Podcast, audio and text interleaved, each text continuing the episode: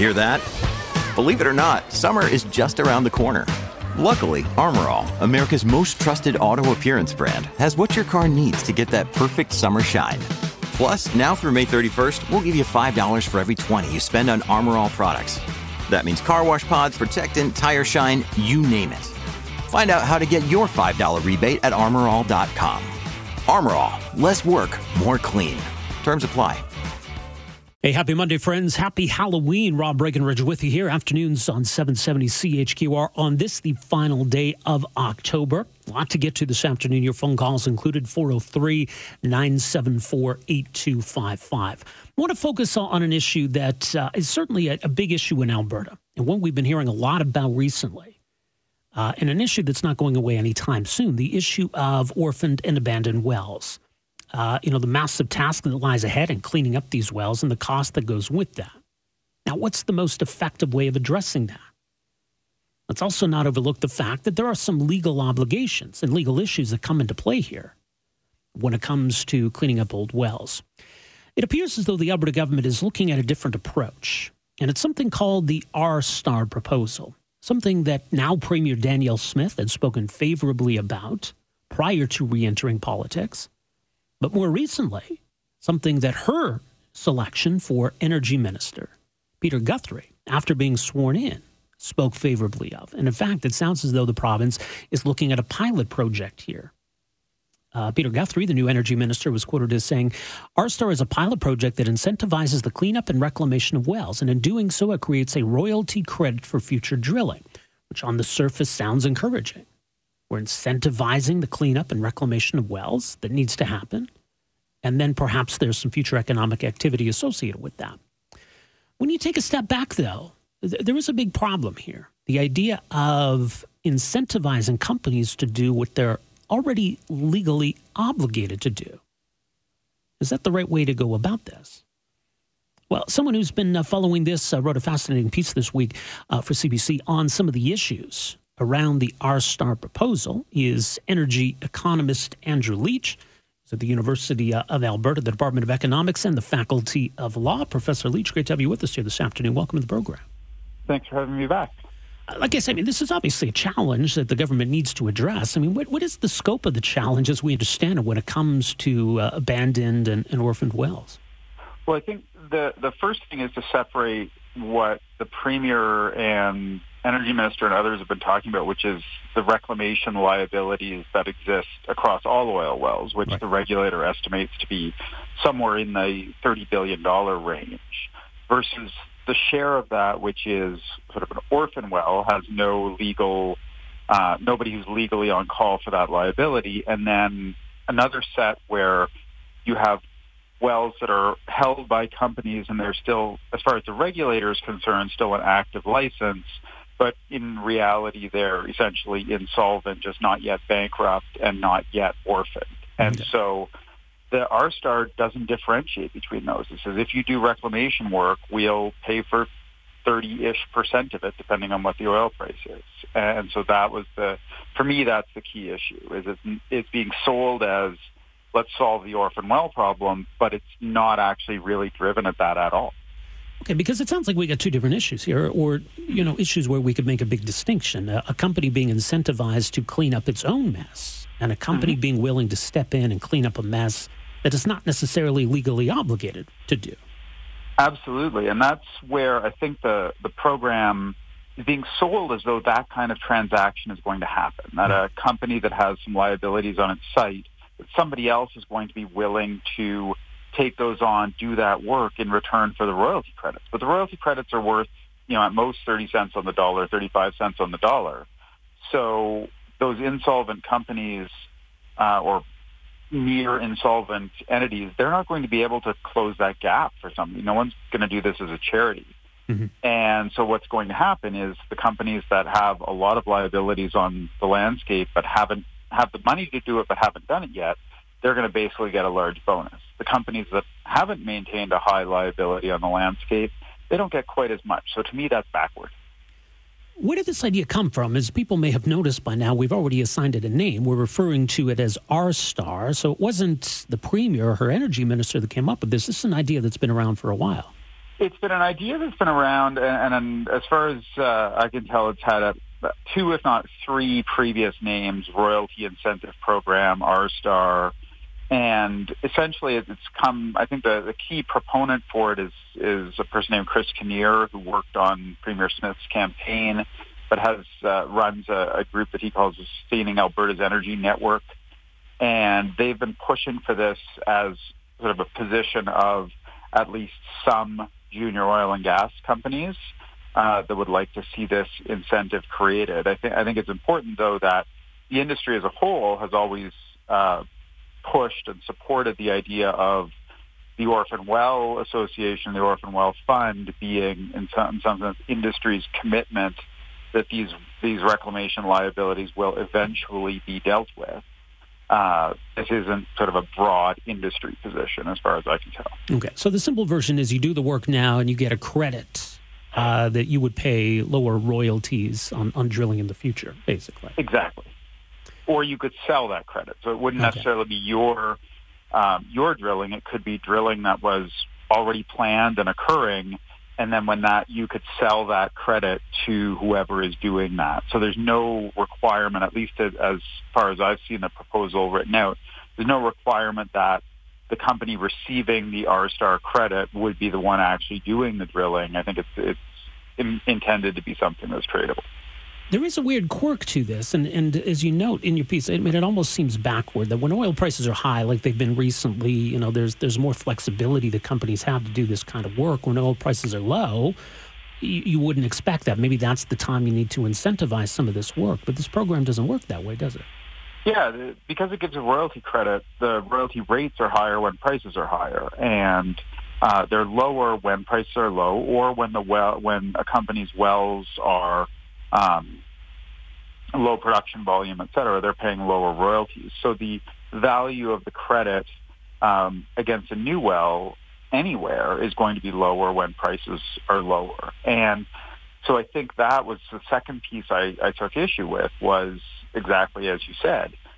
This is almost a rescue policy for the time we least need it. You don't want something that says, hey, we're really going to make it possible now for you to rec- do this reclamation work that you're legally obligated to do when you're earning really high cash flows, but we'll give you a little bit to incent you to do it when you're not earning as much in the future. What if the idea, and, and support, supporters of this suggest that this would create jobs, this would actually generate Uh, additional revenue in, in the form of royalties. What, what do you make of that? Well, I think there's two claims they make, which are important. One is they say, and, and the Premier, well, when she was in her role as a lobbyist, said, you know, no direct government cash is, is involved and it would create jobs. And some of these jobs would be from the induced reclamation activity and some would be from responding to the incentive. But I think what's important is that this program is actually putting about six billion dollars worth of government royalty credit into the system. So um, it may change the way some people spend money, but it's not found money. It's not money that would otherwise not be spent in the province. It's just going to be spent in a different way. So the impact is pretty small.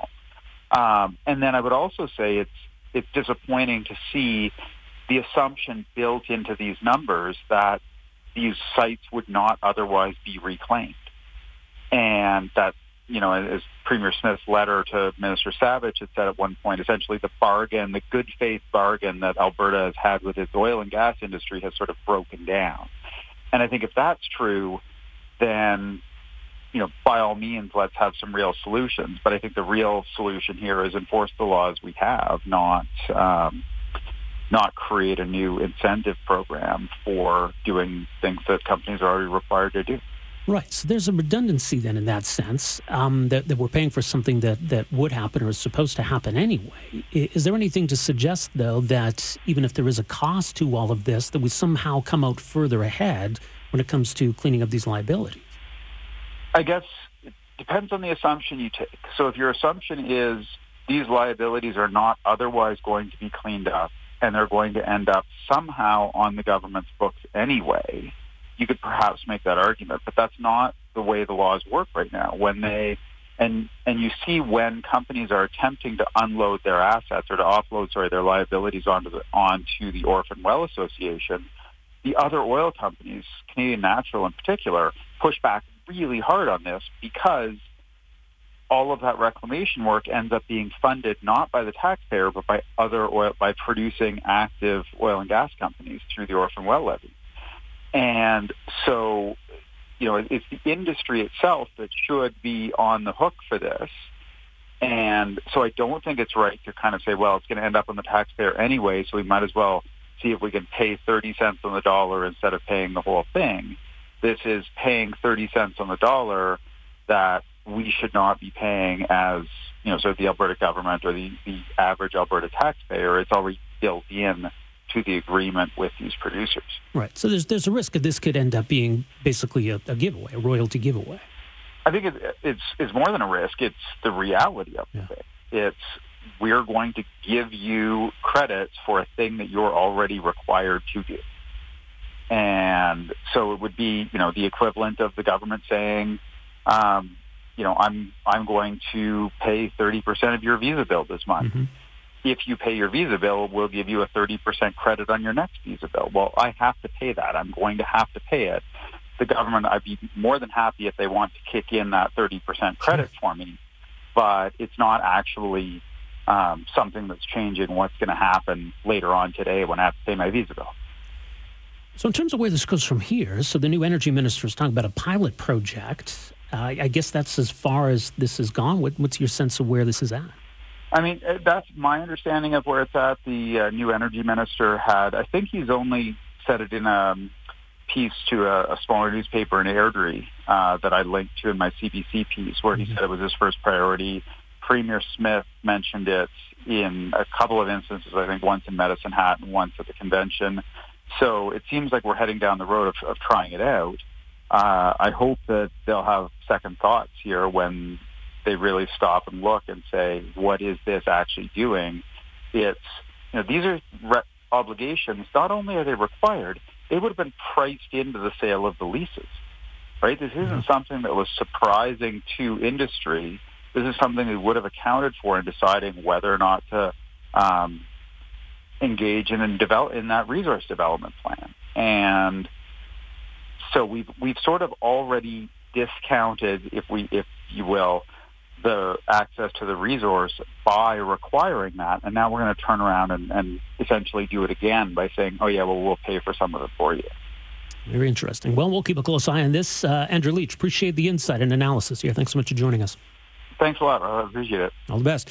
Andrew Leach, energy economist, professor in the Department of Economics and the Faculty of Law at the University of Alberta. Uh, so an overview of this uh, R-Star pro- proposal that at least the government seems to be looking at at the moment. Something to keep an eye on. Look, obviously, well cleanup is a big issue that we're going to need to address. I don't know. Is this the best way to go about it?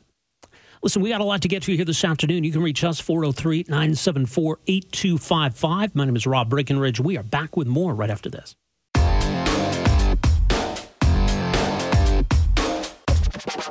Now, there's been a lot of talk about autonomy and nationhood.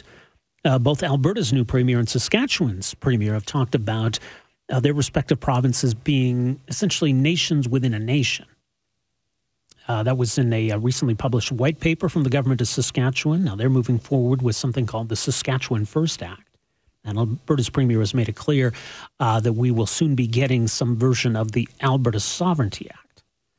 What do these terms mean? When we talk about provincial autonomy, what does that mean? I mean, Canada is a decentralized federation, to be sure. And there is a lot of important provincial responsibility and jurisdiction. It's reasonable for provinces to protect that turf uh, from federal intrusion. But these ideas of, of uh, nation status or nationality, nationhood, what does that mean in a, a Canadian context? And so how do we view these, these conversations around autonomy and jurisdiction and the Constitution and autonomy and decentralization? It's been a charged debate, to be sure. There's a really fascinating uh, three-piece series, in fact, up at The Hub, the hub dot c a, uh, from our next guest, uh, exploring some of these, these uh, concepts and how it applies in these uh, debates around provincial autonomy and protecting provincial jurisdiction. Joining us on the line here this afternoon uh, is its author, uh, Howard Anglin, postgraduate researcher at Oxford University, previously Deputy Chief of Staff to Prime Minister Stephen Harper and Principal Secretary to Premier Jason Kenney. Howard, great to have you with us here. Welcome to the program. Oh, thank you for having me, Rob. Uh, yeah, look, as you know, certainly here in Alberta, I mean, you, you wrote a piece um, a few months ago, I think it was, you know, criticizing some aspects of the Alberta Sovereignty Act that was cited at the time by then Premier Jason Kenney. And I mean, obviously, it's proved to be quite a, a charged issue here in Alberta. But when we take a step back and look big picture at, at some of these important concepts, what do you think is being left out of these conversations? Well, I'll, actually, I'll just start by, uh, you, you brought up that piece I wrote, I think it was in July, critical of the Sovereignty Act. And I will say that the, the two things I was most critical about about that act, um, one was basically ignoring court decisions and trying to set up a parallel court system, and the other is sort of a, a general tax revolt backed by the A T B. Um, the government has completely backed off that, and uh, mm-hmm. they've uh, so I, I'm I'm much less critical of where I think the Alberta Sovereignty Act will land. I'm so critical on theoretical grounds, but practical grounds. Uh, yeah. If it's just about uh, government enforcement priorities, I think that's within the mainstream. So I just wanted to get that out of the way because I, I am often still cited as a, sure. a fierce critic of the uh, Alberta Sovereignty Act, and the things I was critical of don't seem to be part of uh, the government's current thinking. Um, what is being missed, though, overall in this? Um, I'm not sure. I guess it depends on what perspective you're coming at it from. I think... Um, I think the federal government, uh, looking at the provinces, is missing a lot about how a confederation should work, um, and that that is that's behind a lot of the frustration that uh, a lot of people in Alberta and Saskatchewan, in particular, feel, um, and to a lesser degree in other parts of the country, but particularly in Alberta and Saskatchewan. Um, and uh, looking the other direction, uh, the Saskatchewan White Paper included that line which you quoted up front, uh, talking about how Saskatchewan should be a nation within a nation. And I, I think that's just a red herring. I, th- I think it's unnecessarily confusing the matter of, of, of provincial power and, and the nature of a province within a confederation. I, I don't think Saskatchewan or Alberta has to claim nationhood status mm. in the same way, say, the Quebecois in Quebec have, in order to press their legitimate claims against the federal government that their provincial rights be respected. I, I think it's enough that they are a province to be able to assert their provincial rights within confederation. And going down this idea of whether there are ten nations or six nations if you do it regionally, or more nations if you include the uh, several hundred First Nations of Canada, I, I think that, that gets into a very sticky place very quickly. So I did write in my piece that uh, I would encourage the Moe government to back off the nation talk and just focus on their legitimate claims as a province. Right, and, and I think what you're saying that is it's entirely legitimate for Alberta, Saskatchewan, and other provinces to defend their jurisdiction, but aspiring to more, either it be usurping federal jurisdiction or to try to be almost a federal jurisdiction in and of themselves, is is an overreach and, and problematic. Yes, I would agree with that. Um, I think. Uh, yeah, I, I don't know how much you want me to get into sort of the, the distinctions between these things, but um, as, as you know, and probably most of your listeners know, Canada is a confederation that's set up uh, with two different levels of government. Um, but the fact that there are that uh, oh, but the fact is that Ottawa, for for many decades, but particularly uh, in the last uh, seven or eight years. Has has really come to see itself as the caretaker of the provinces. And that's just not how the Constitution was originally set up. So, for example, the current government um, recently set up a national childcare plan.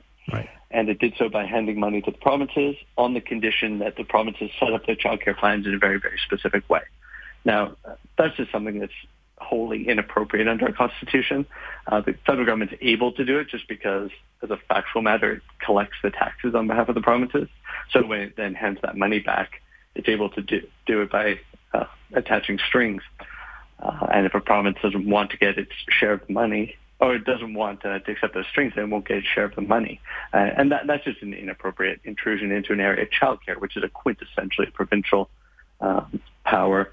And the federal government couldn't legislate childcare rules in Alberta or Saskatchewan. So the fact that they try and do it by attaching strings uh, to this funding, which should be the province's money as of right, um, that's the kind of intrusion um, that, uh, that, is, that sort of typifies the Ottawa attitude, the attitude that um, if provinces don't do it the way Ottawa thinks it should be done, whatever the policy is, whether it's uh, um, emissions reduction or uh, environmental assessment through the Impact Assessment Act, two sixty-nine, or childcare policy, then somehow the provinces are are, are, are running amok or, or going rogue or something. If if if, if, if Ottawa doesn't have, have them attached to the end of strings, then, then there's some fear the provinces will do will do crazy things. Uh, but my response would be, like, Ottawa has a hard enough time doing what it should be doing within its jurisdiction. It can't do procurement. It's having trouble running a military right now. It can't end up, can't distribute passports.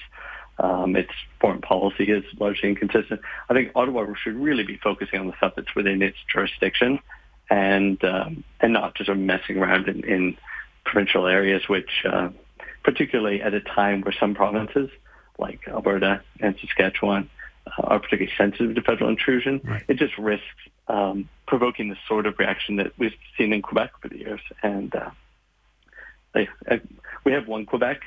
Um, it's Quebec is a valuable part of Canada as a nation, uh, but the problems of Ottawa dealing with Quebec are not something we need to replicate um, in, in other parts of the country. So I think Ottawa should show Alberta and Saskatchewan and the other provinces the same respect it does uh, it does Quebec. Yeah.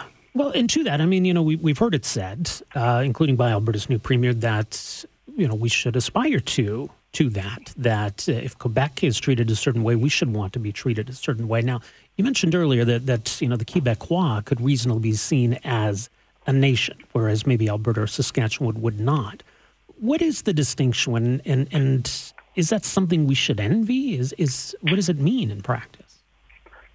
I don't think it should be envied or or disparaged. I think it's just a fact. So when Stephen Harper's government introduced a motion in the House to recognize the Quebecois as a nation within a united Canada, I think he was just recognizing reality.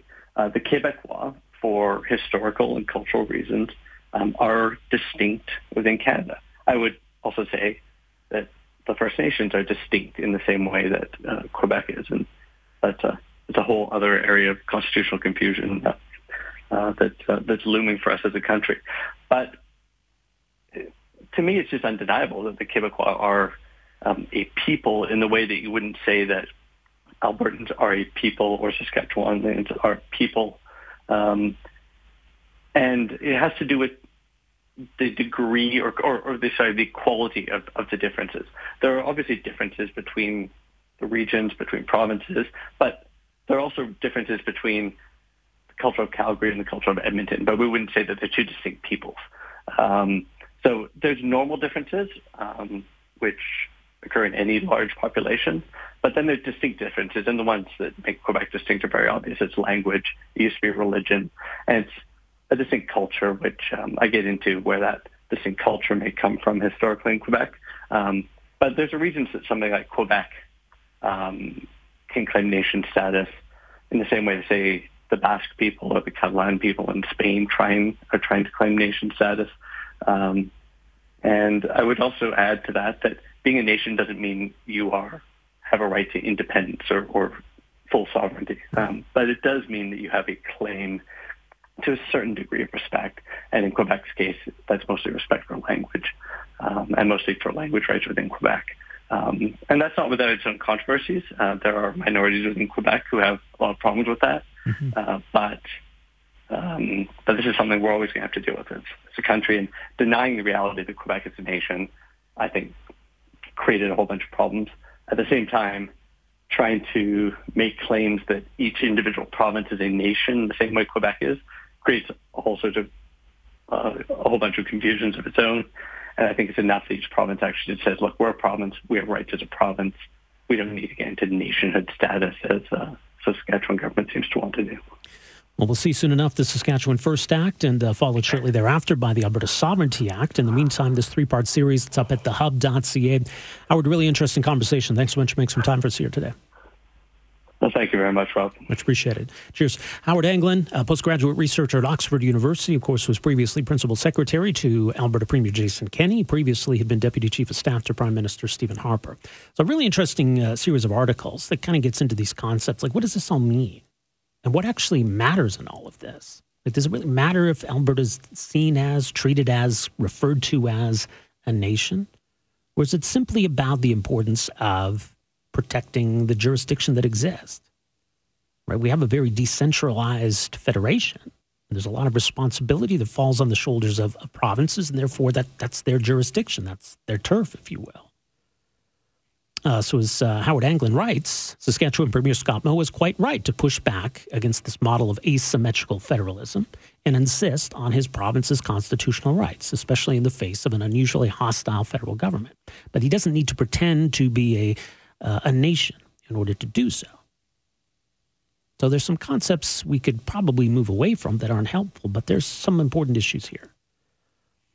Uh, so the Saskatchewan First Act uh, will likely be tabled first. Obviously, it's still going to be a, almost a month until the Alberta legislature resumes. We'll see what the Alberta Sovereignty Act ends up looking like. And you know, certainly, as we mentioned, Howard Anglin had wrote a pretty scathing article uh, some months ago about the Alberta Sovereignty Act, or at least the concept of trying to usurp federal jurisdiction or ignore the courts.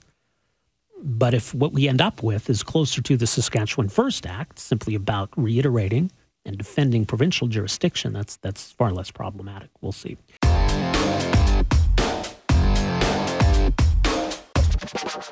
We hear a lot these days about hydrogen, the potential of hydrogen as a reliable alternative to fossil fuels, and hydrogen as a real boon to Alberta. Though once again, we're in a situation where we've got a resource we're able to develop, and a resource we're expecting there is going to be a lot of demand for. But there isn't yet. Alberta's goal is by twenty thirty to have established itself as a global supplier of choice in clean hydrogen exports. This is the hydrogen roadmap of the Alberta government, and it certainly seems to be one of these issues that is really going to be a continuation from the previous premier to this premier. Uh, Premier Danielle Smith, speaking recently at the Edmonton Chamber of Commerce, says there's been something quite dramatic that has happened in this province in probably the last five years. I've watched the innovation and the innovators and the new ideas coming up. I don't think I've ever seen our business community as aligned on this issue, that not only can we do this, we can do it better than anyone else, and that's a message the rest of the world needs to hear. And certainly, I think in, from an Alberta perspective, as we look at the push toward net zero and some of the lofty emissions targets the federal government has, uh, this is something that could go a long way in getting us down that path while benefiting economically at the same time. So are, are these ambitions almost too lofty, or what realistically can be done between now and twenty thirty, between now and twenty fifty? To make this a reality, it feels like we've got a long way to go.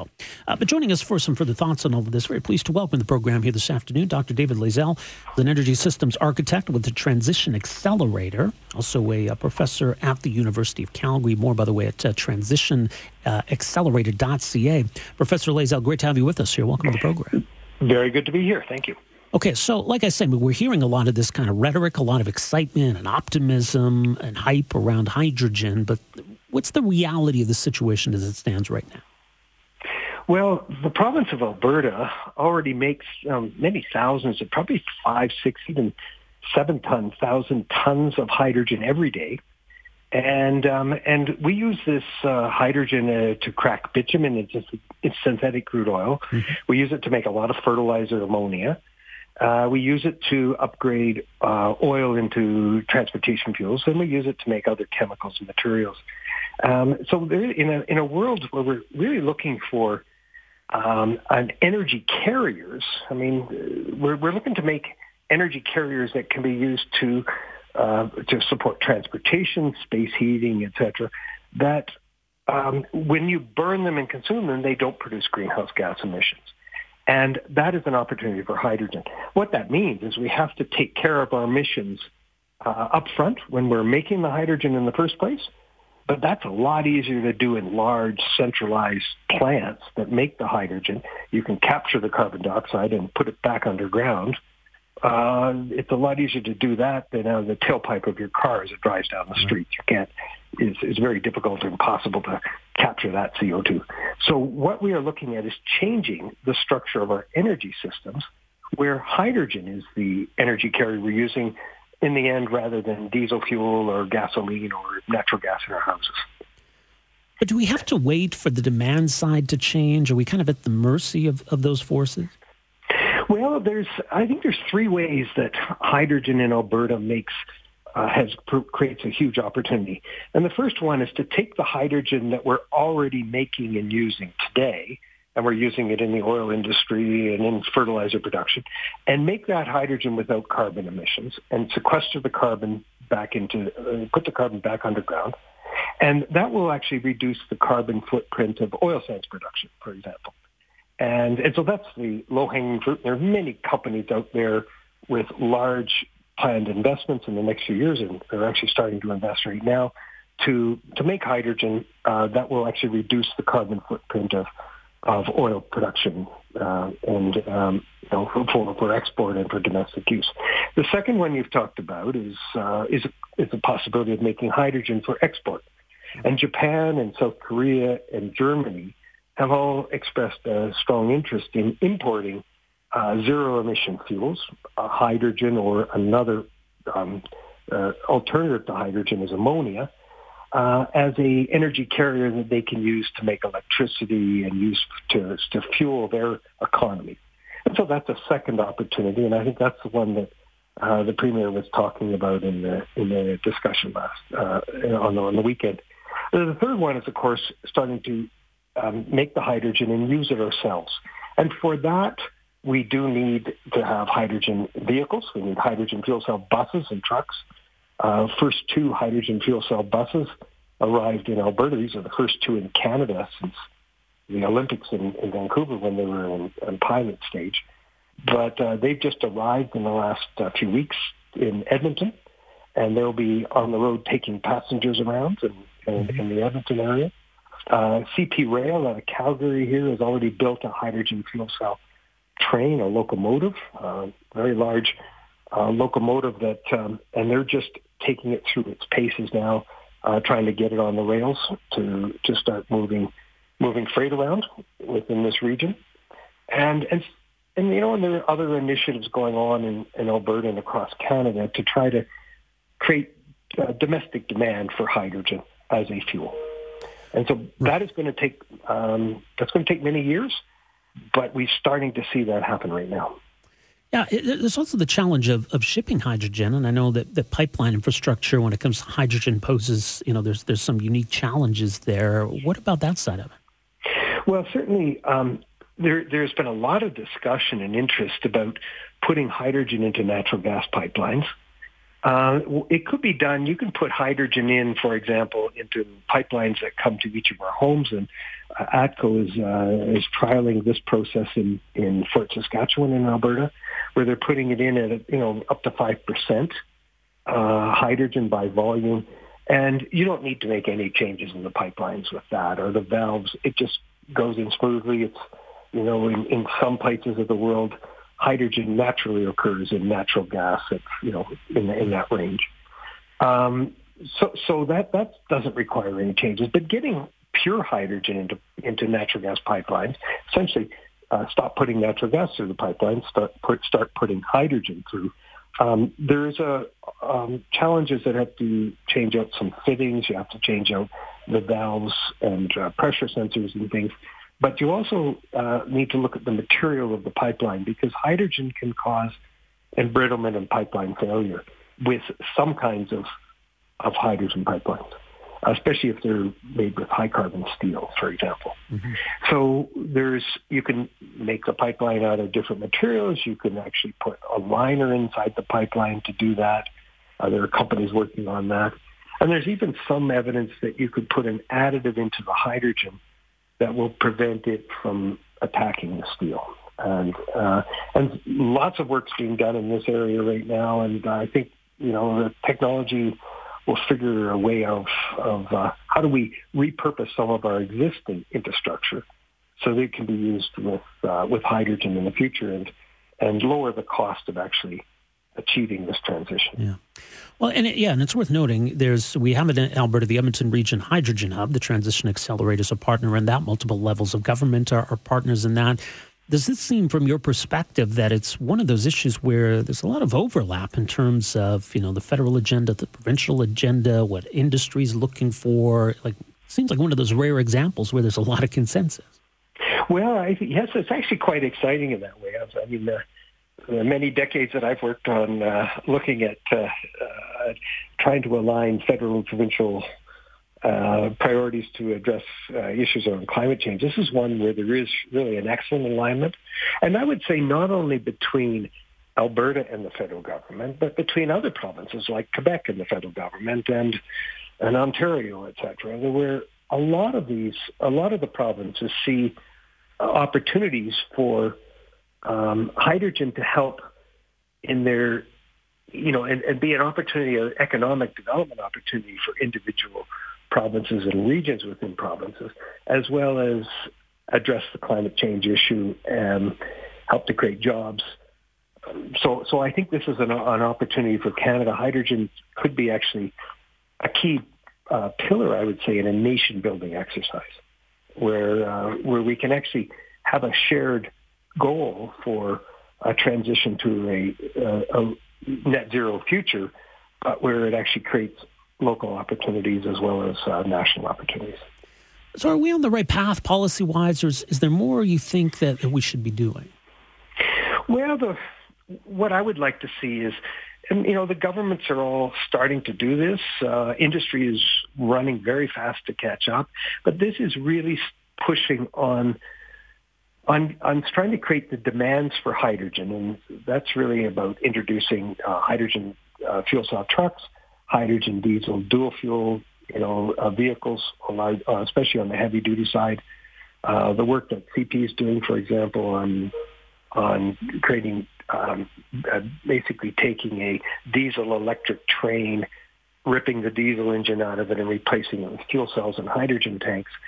This is we need to be encouraging this work to be done. We need to make it more efficient. We need to get more trials going, and uh, you know, and, and Canada could actually start to attract the manufacturing industries from around the world if we can be a leader in in not only the production of uh, of hydrogen, but its use and the sale of um, of uh, technologies, uh, whether it's vehicles or, or heaters or power generation technologies that use hydrogen. Um, there's a strong indication that we should be able to attract the companies that want to make those, uh, you know, those technologies and build them to come to, to Canada, to come to Alberta and other provinces that are that are going to actually uh, be buying those technologies and deploying them. And I think that there's a, there's an opportunity here as we move into a um, a new energy system that is is more climate friendly.